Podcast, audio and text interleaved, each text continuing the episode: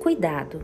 Fiquem de sobreaviso contra todo tipo de ganância. A vida de um homem não consiste na quantidade de seus bens. Então, lhes contou esta parábola. A terra de certo homem rico produziu muito. E ele pensou consigo mesmo: O que vou fazer? Não tenho onde armazenar a minha colheita. Então disse: Já sei o que eu vou fazer.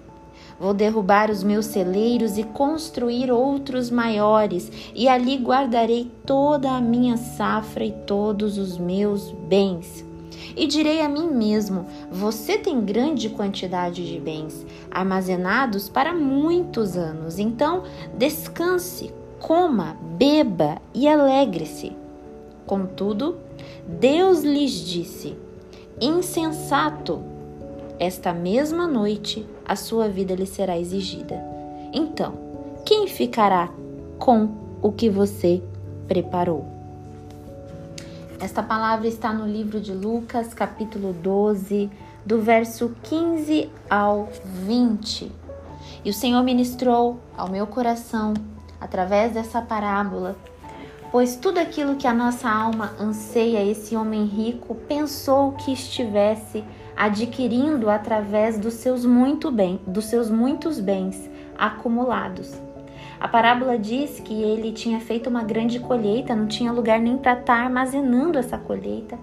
Teve que construir um celeiro maior e quando ele viu toda aquela colheita armazenada, todos aqueles bens, ele se sentiu no direito de então dizer para sua própria alma: coma, descansa, beba e alegre-se.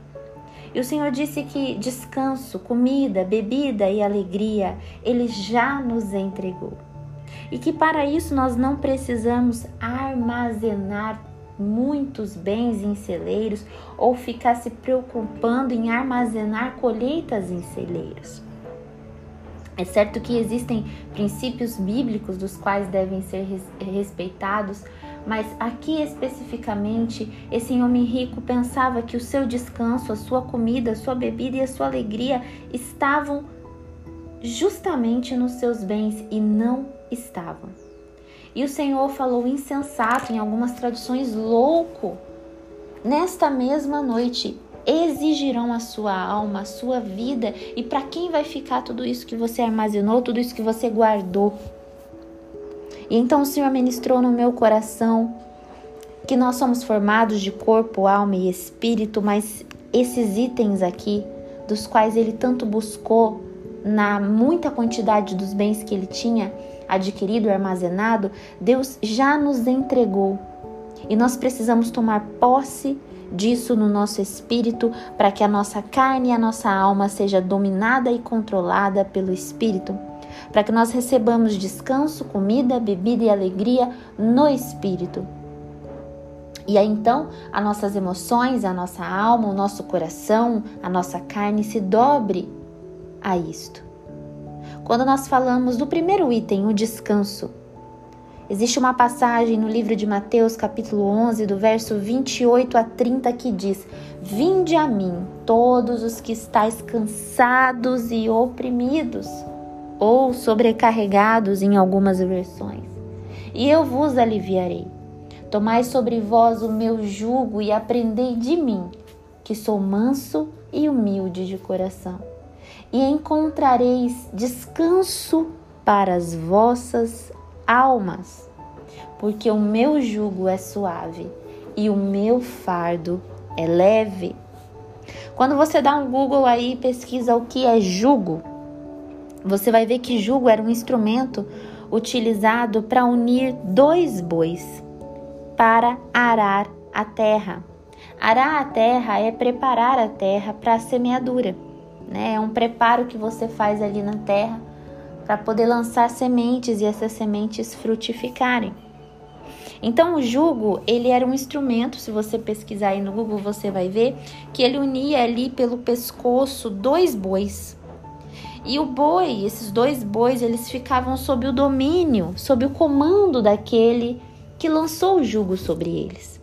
E quando Jesus diz: Vinde a mim, você que está cansado, sobrecarregado e oprimido, toma sobre vós o meu jugo. Deus está falando: toma sobre vós o meu domínio, o meu comando. Deixa que eu domino, deixa que eu comando, deixa que eu direciono, deixa que eu conduzo, deixa que eu levo. Só que o meu comando e o meu domínio, ele é suave. O meu comando e o meu domínio, ele é leve. Então, a primeira coisa que nós temos que fazer para se submeter ao descanso do Senhor é permitir o jugo de Jesus Cristo sobre nós, é permitir o domínio, é permitir o comando. Se você reparar bem nessa foto aí dos bois e do jugo, você percebe que até a visão desses bois era um pouco comprometida por conta do jugo. Eles acabavam é, tendo uma visão é, muito na direção daquilo que o dominador queria e acabava até uma visão olhando meio que para uma única direção, eles não tinham opção de olhar para outras direções, eles não tinham opção de se distrair. Porque eles tinham a visão que o dominador gostaria que eles tivessem. Quantas e quantas vezes nós nos questionamos e perdemos o nosso descanso e ficamos nervosos e ansiosos e, sabe, com toda sorte de, de, de ansiedade mesmo dentro de nós, porque nós não conseguimos olhar para a direção do comandante, do nosso dominador que é Jesus Cristo. Mas nós olhamos para várias e várias e várias direções e nós nos distraímos, nós nos perdemos. E certa feita eu ouvi que quando Satanás não consegue nos tocar, ele, ele tenta nos confundir. Então, o exagero de distrações e de visões e de percepções e de vozes é uma tremenda de uma ferramenta na mão de Satanás para trazer sobre nós confusão. Mesmo que o nosso desejo seja fazer a vontade de Deus, na medida em que nós temos muitos olhares e percepções e distrações, nós nos confundimos, Satanás nos confunde. Por isso que o Senhor quer lançar sobre nós esse jugo para que o nosso olhar tenha uma única direção. E quando isso acontece, você precisa de uma extrema confiança. Porque olhar para uma única direção nem sempre significa que você vai estar tá olhando o todo. Nem sempre significa que a sua visão vai estar tá controlando o todo. Você não sabe do todo. Você não sabe o que virá. Você não sabe se em algum momento Deus vai fazer uma curva, Deus vai virar à esquerda, à direita, se ele vai andar num ritmo mais acelerado, num ritmo mais lento, se ele vai dar uma parada. Você não sabe, você só tem aquela única visão, aquela única direção. E para isso exige fé e descanso. Descansa. Ah, eu não tô vendo nada. Descansa. Ah, eu não tô sentindo. Descansa. Ah, meu Deus, me dá direção, me dá direção, me dá direção. Deus não vai te dar direção. Deus não quer te dar direção. Ele quer te direcionar. É diferente. Ele quer que você se submeta ao jugo, ao domínio dele. E ele quer te conduzir por esse caminho. Então, permita-se ser direcionado ao invés de pedir direção. E quando você se permite ser direcionado, você precisa do atributo do descanso, você precisa descansar. Você precisa olhar para a sua própria alma e dizer: Aquieta-te, alma, aquieta-te no Senhor teu Deus.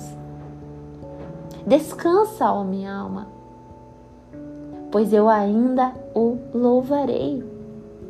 Então nós temos que submeter a nossa alma diariamente. Isso é um exercício diário, isso é uma batalha, isso é uma guerra que a gente trava dentro da nossa mente, nas nossas emoções. É o exercício da fé. E Deus é paciente conosco, Ele respeita os nossos processos. Então, se em algum momento a sua fé falhar, não se culpe, mas retorne imediatamente aos pés da cruz. E à medida em que você retorna, à medida em que você volta, a tua fé vai sendo ampliada e ampliada até que chega um momento em que ter fé para você vai ser algo natural, vai ser algo automático. Ter descanso na tua alma não vai ser mais um exercício, mas vai ser algo como estilo de vida, vai, vai fluir naturalmente de você. Porque na medida em que você caminha com o Senhor, Ele vai comprovando que a direção dele, que o direcionamento dele, que a condução e o domínio dele é bom, é perfeito e agradável. Então, o descanso está em lançarmos sobre Jesus Cristo o domínio, o controle e a direção. E quando nós seguimos adiante, nós vemos que o fardo é leve, né? E a palavra de Deus diz que quem quer vir após mim, tome a sua cruz e negue-se a si mesmo. Quando nós vemos essa questão do jugo, nós vemos também que nós temos que carregar algo sobre os nossos ombros, porque esses bois eles carregavam algo sobre o ombro deles. Eles carregavam aquele jugo. E nós temos que carregar algo sobre os nossos ombros. E isso que nós carregamos sobre os nossos ombros, esse fardo que nós carregamos, que agora eu, eu estou falando mesmo de algo sobre você, é leve. Isso já é algo que sinaliza a cruz que nós devemos carregar, que a palavra de Deus diz: negue-se a si mesmo e tome a sua cruz.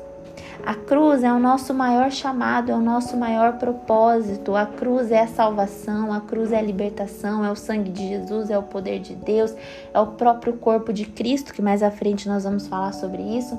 Mas a cruz é esse fardo, mas é esse fardo leve. Porque ele levou sobre si todo o peso. Então o que resta para nós é um fardo leve.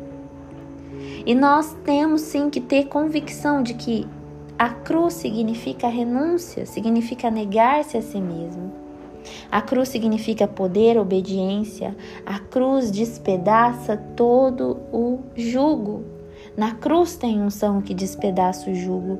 Nós carregamos algo, nós carregamos a cruz. A alma, ela quer folga porque ela não quer trabalho, ela não quer carregar nada.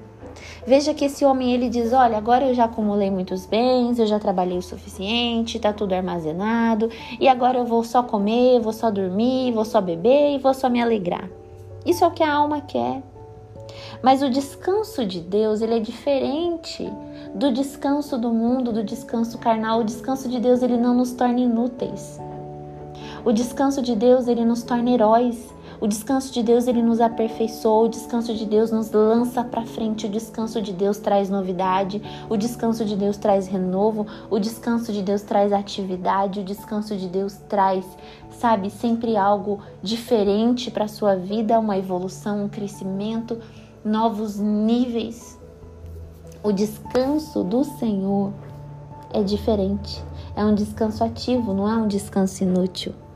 Olha, fiz o que eu tinha que fazer e agora eu vou descansar, comer e dormir o resto da minha vida. Uh -uh. O descanso de Deus ele tem utilidade. Você quando faz aquilo que Deus tem para você, sabe?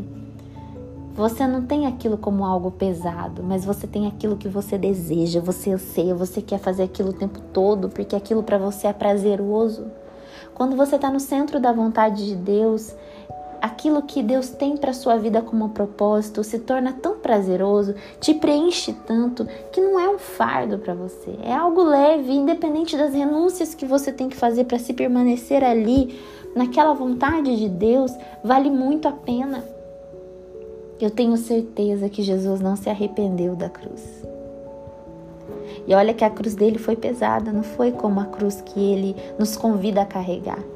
E eu tenho certeza que ele não desistiu daquela cruz, ele não se arrependeu daquela cruz. Não desistiu, não, não se arrependeu. E nós não iremos nos arrepender. E ele tem para você essa esse algo que você tem que carregar.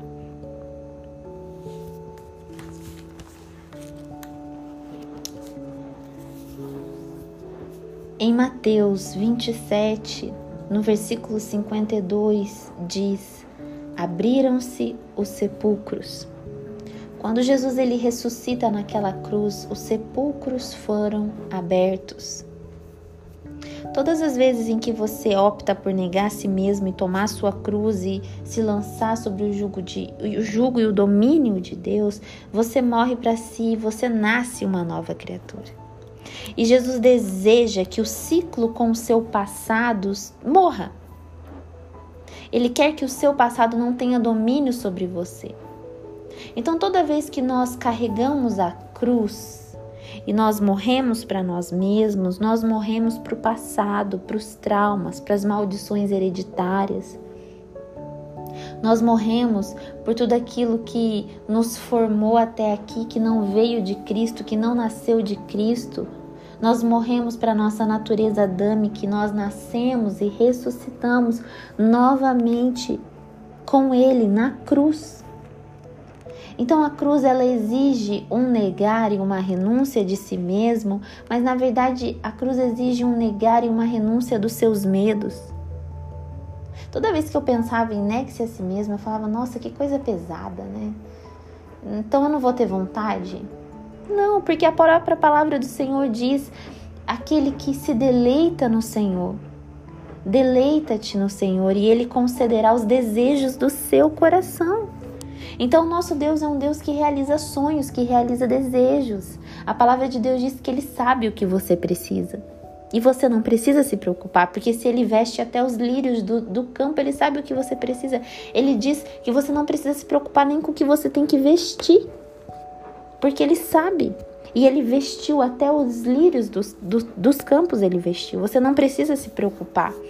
Então, negar-se a si mesmo não é abrir mão ou negar daqueles desejos e sonhos que talvez o próprio Deus colocou no seu coração e ele deseja realizar.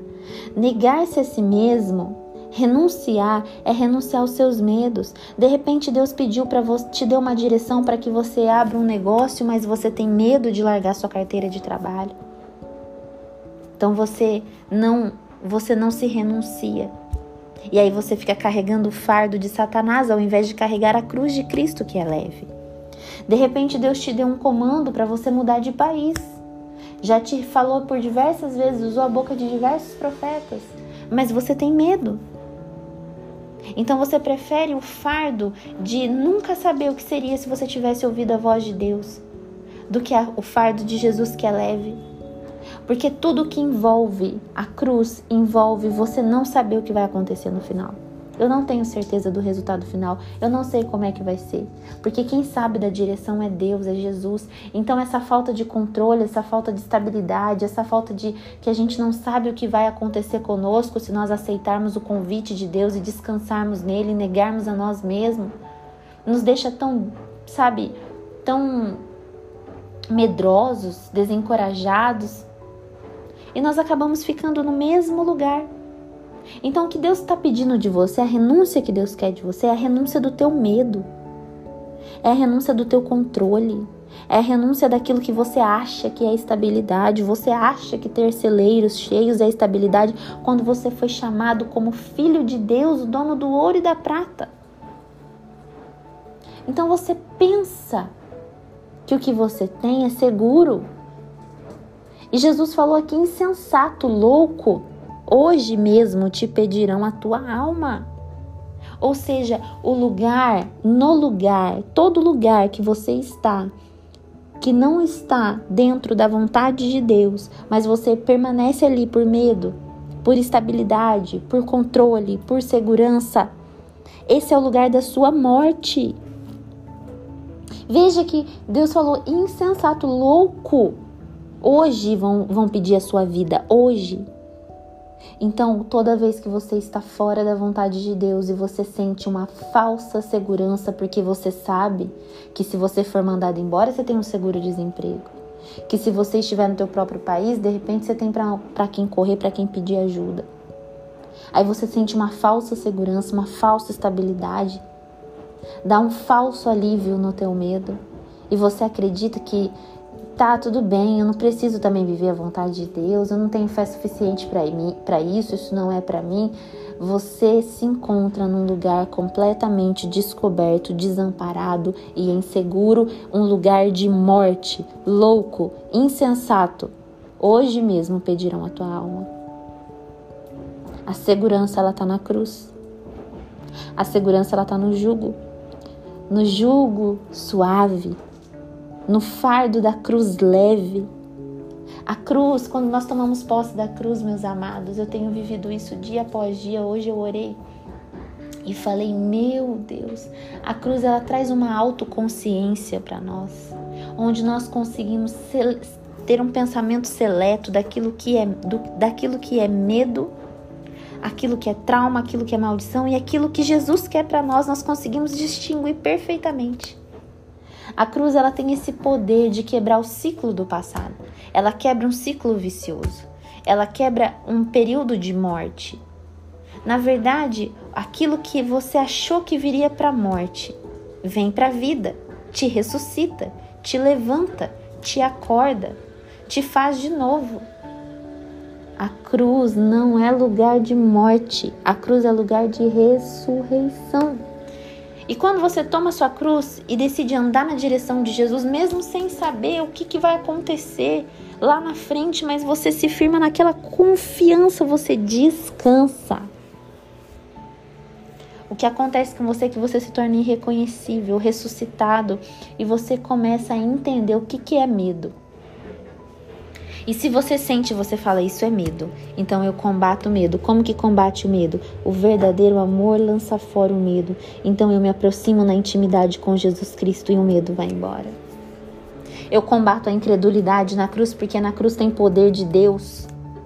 Quando você está dentro da vontade de Deus, você toma a sua cruz, você recebe o poder do sangue de Jesus, poder para curar, poder para libertar, poder para profetizar, poder para fazer milagres, poder para emitir decretos e esses decretos acontecerem sobre a sua vida, poder de multiplicação de recursos, poder de gestão, poder de discernimento, existe poder na cruz.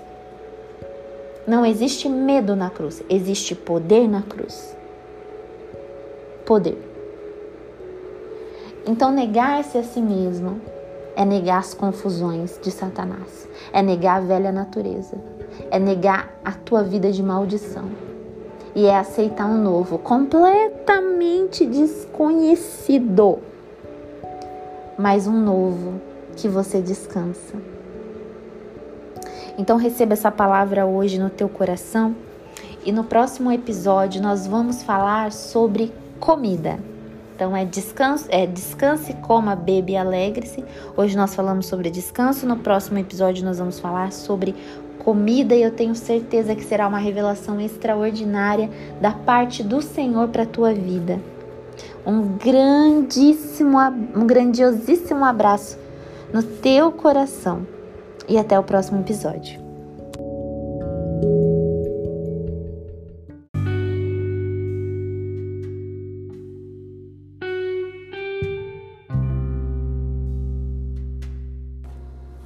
Então Jesus declarou: Eu sou o pão da vida. Aquele que vem a mim nunca terá fome, e aquele que crer em mim nunca terá sede.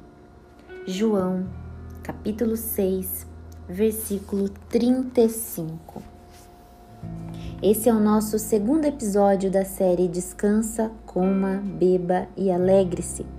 Eu sugiro que você retorne ao episódio anterior onde nós falamos sobre descanso. E hoje nós vamos falar sobre coma e beba, comida e bebida. Diferente do que nós pensamos para Jesus, comida e bebida não tem tanta importância no seu aspecto físico porque isso é consequência da sua vida com Deus. Mas Jesus sempre coloca o foco da comida e da bebida no aspecto espiritual.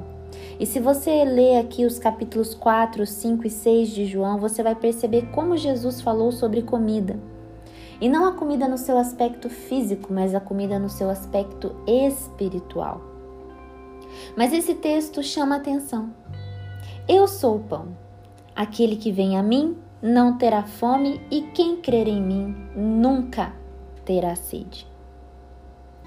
Quando nós falamos sobre as preocupações da nossa alma, as nossas ansiedades, nós sempre pensamos em sustento, em comida, em alimento, né? Alimento físico. Acho que um, um, dos maiores medos do ser humano é realmente perder os recursos financeiros a ponto de passar fome. Né? Acho que essa é uma das maiores ansiedades do ser humano.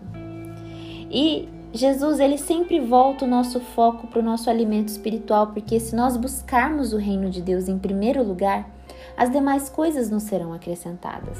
Então, se nós buscarmos pelo pão, nele, né, pela comida dele, pela bebida que existe nele, a comida e a bebida física vai ser uma consequência, não serão acrescentadas. E por isso que eu não vou focar na comida física, eu vou focar na comida espiritual. Logo que eu li aqui Eu sou o pão, eu me lembrei dos pães da preposição que ficava no tabernáculo.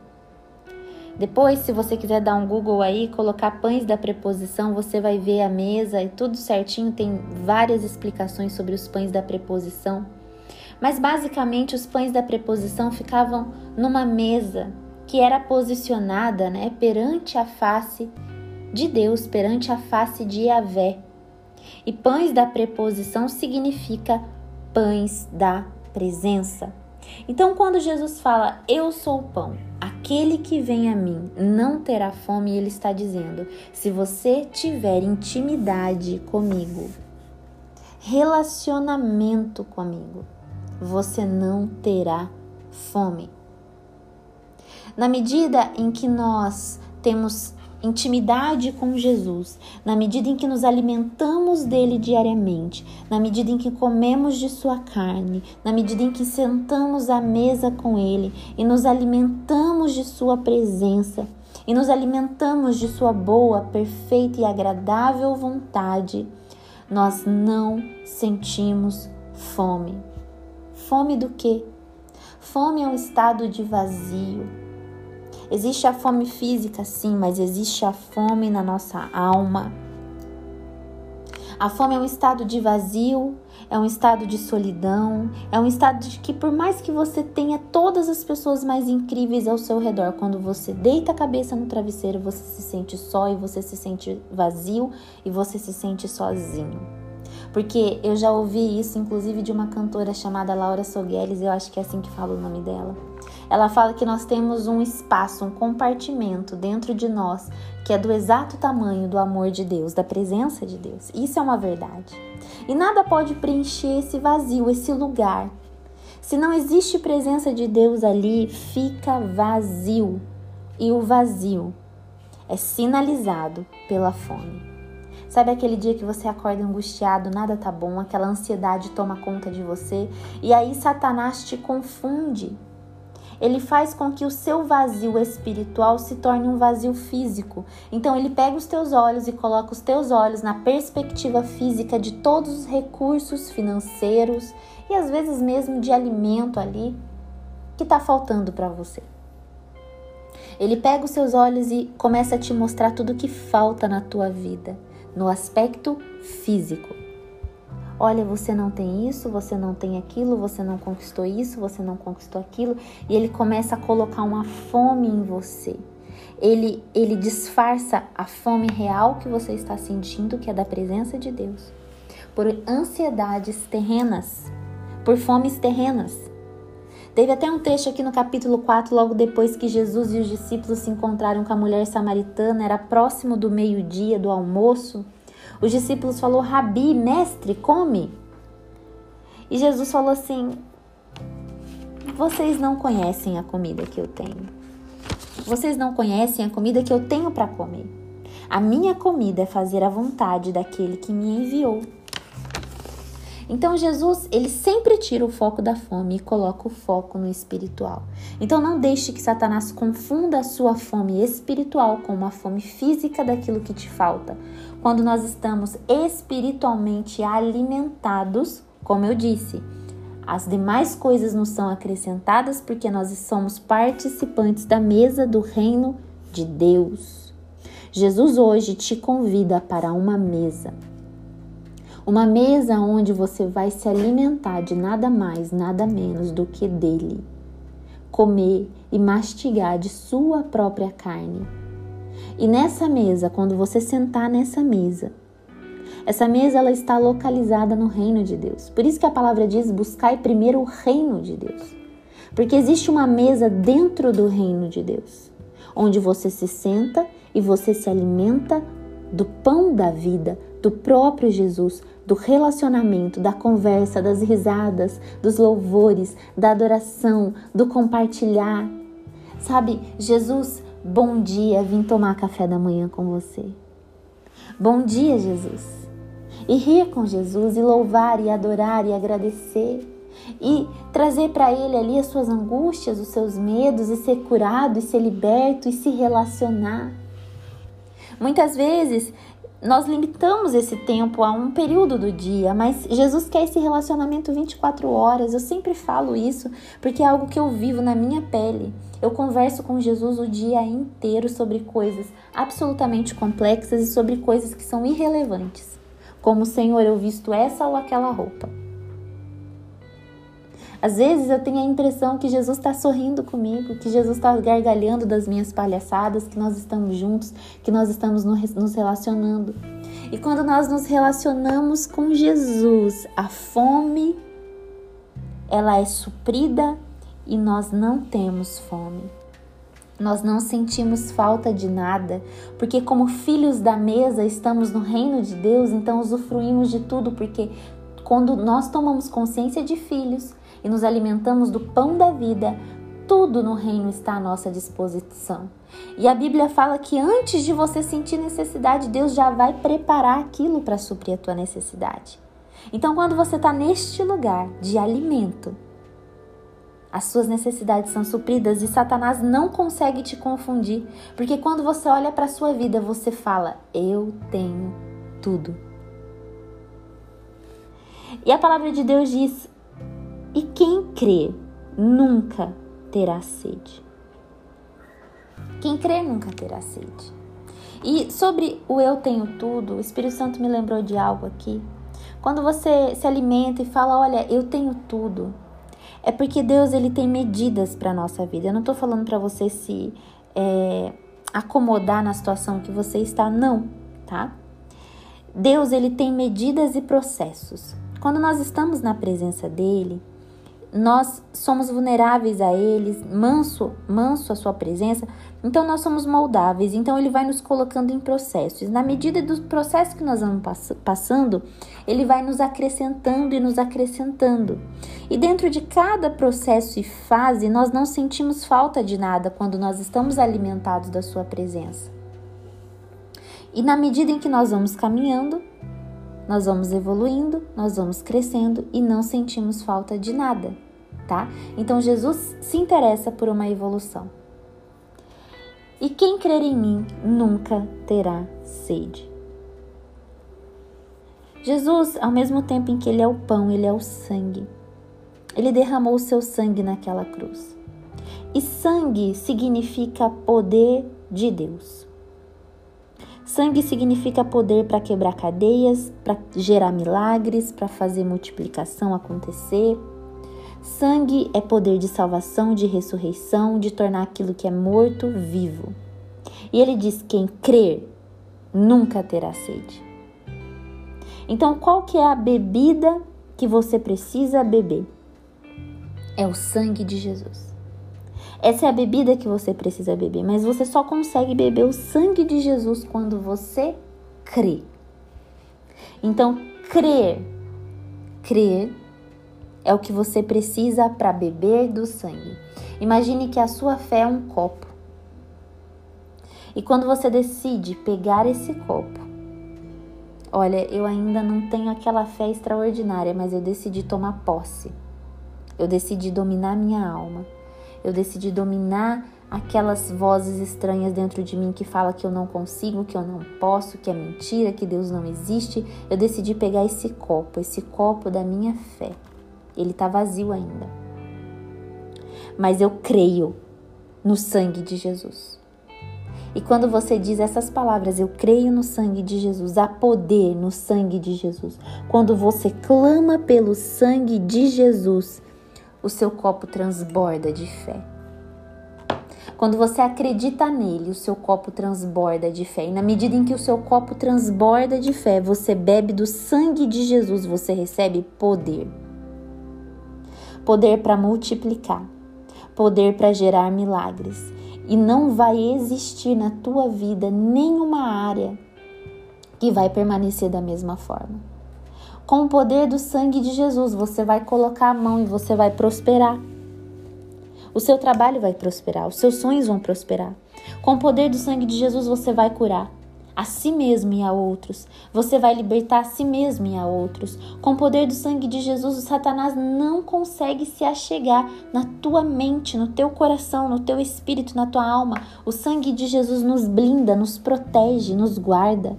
Eu lembro até hoje minha mãe por várias vezes ela falava: "Filha, se você estiver numa situação difícil, clame pelo sangue de Jesus, porque o sangue de Jesus te protege". Várias vezes eu clamo pelo sangue de Jesus, todos os dias eu clamo pelo sangue de Jesus, porque sangue é poder. Então você nunca terá fome, você nunca terá sede se você fizer uso de duas ferramentas espirituais. A primeira é comer de Jesus na intimidade e no relacionamento diário, para que haja um preenchimento de vazio e para que Satanás não te confunda com outros vazios. E a segunda é crer, pegar o copo da fé, deixar que Jesus derrame do seu sangue e beber o sangue de Jesus e receber poder, para que onde você coloque as mãos haja milagre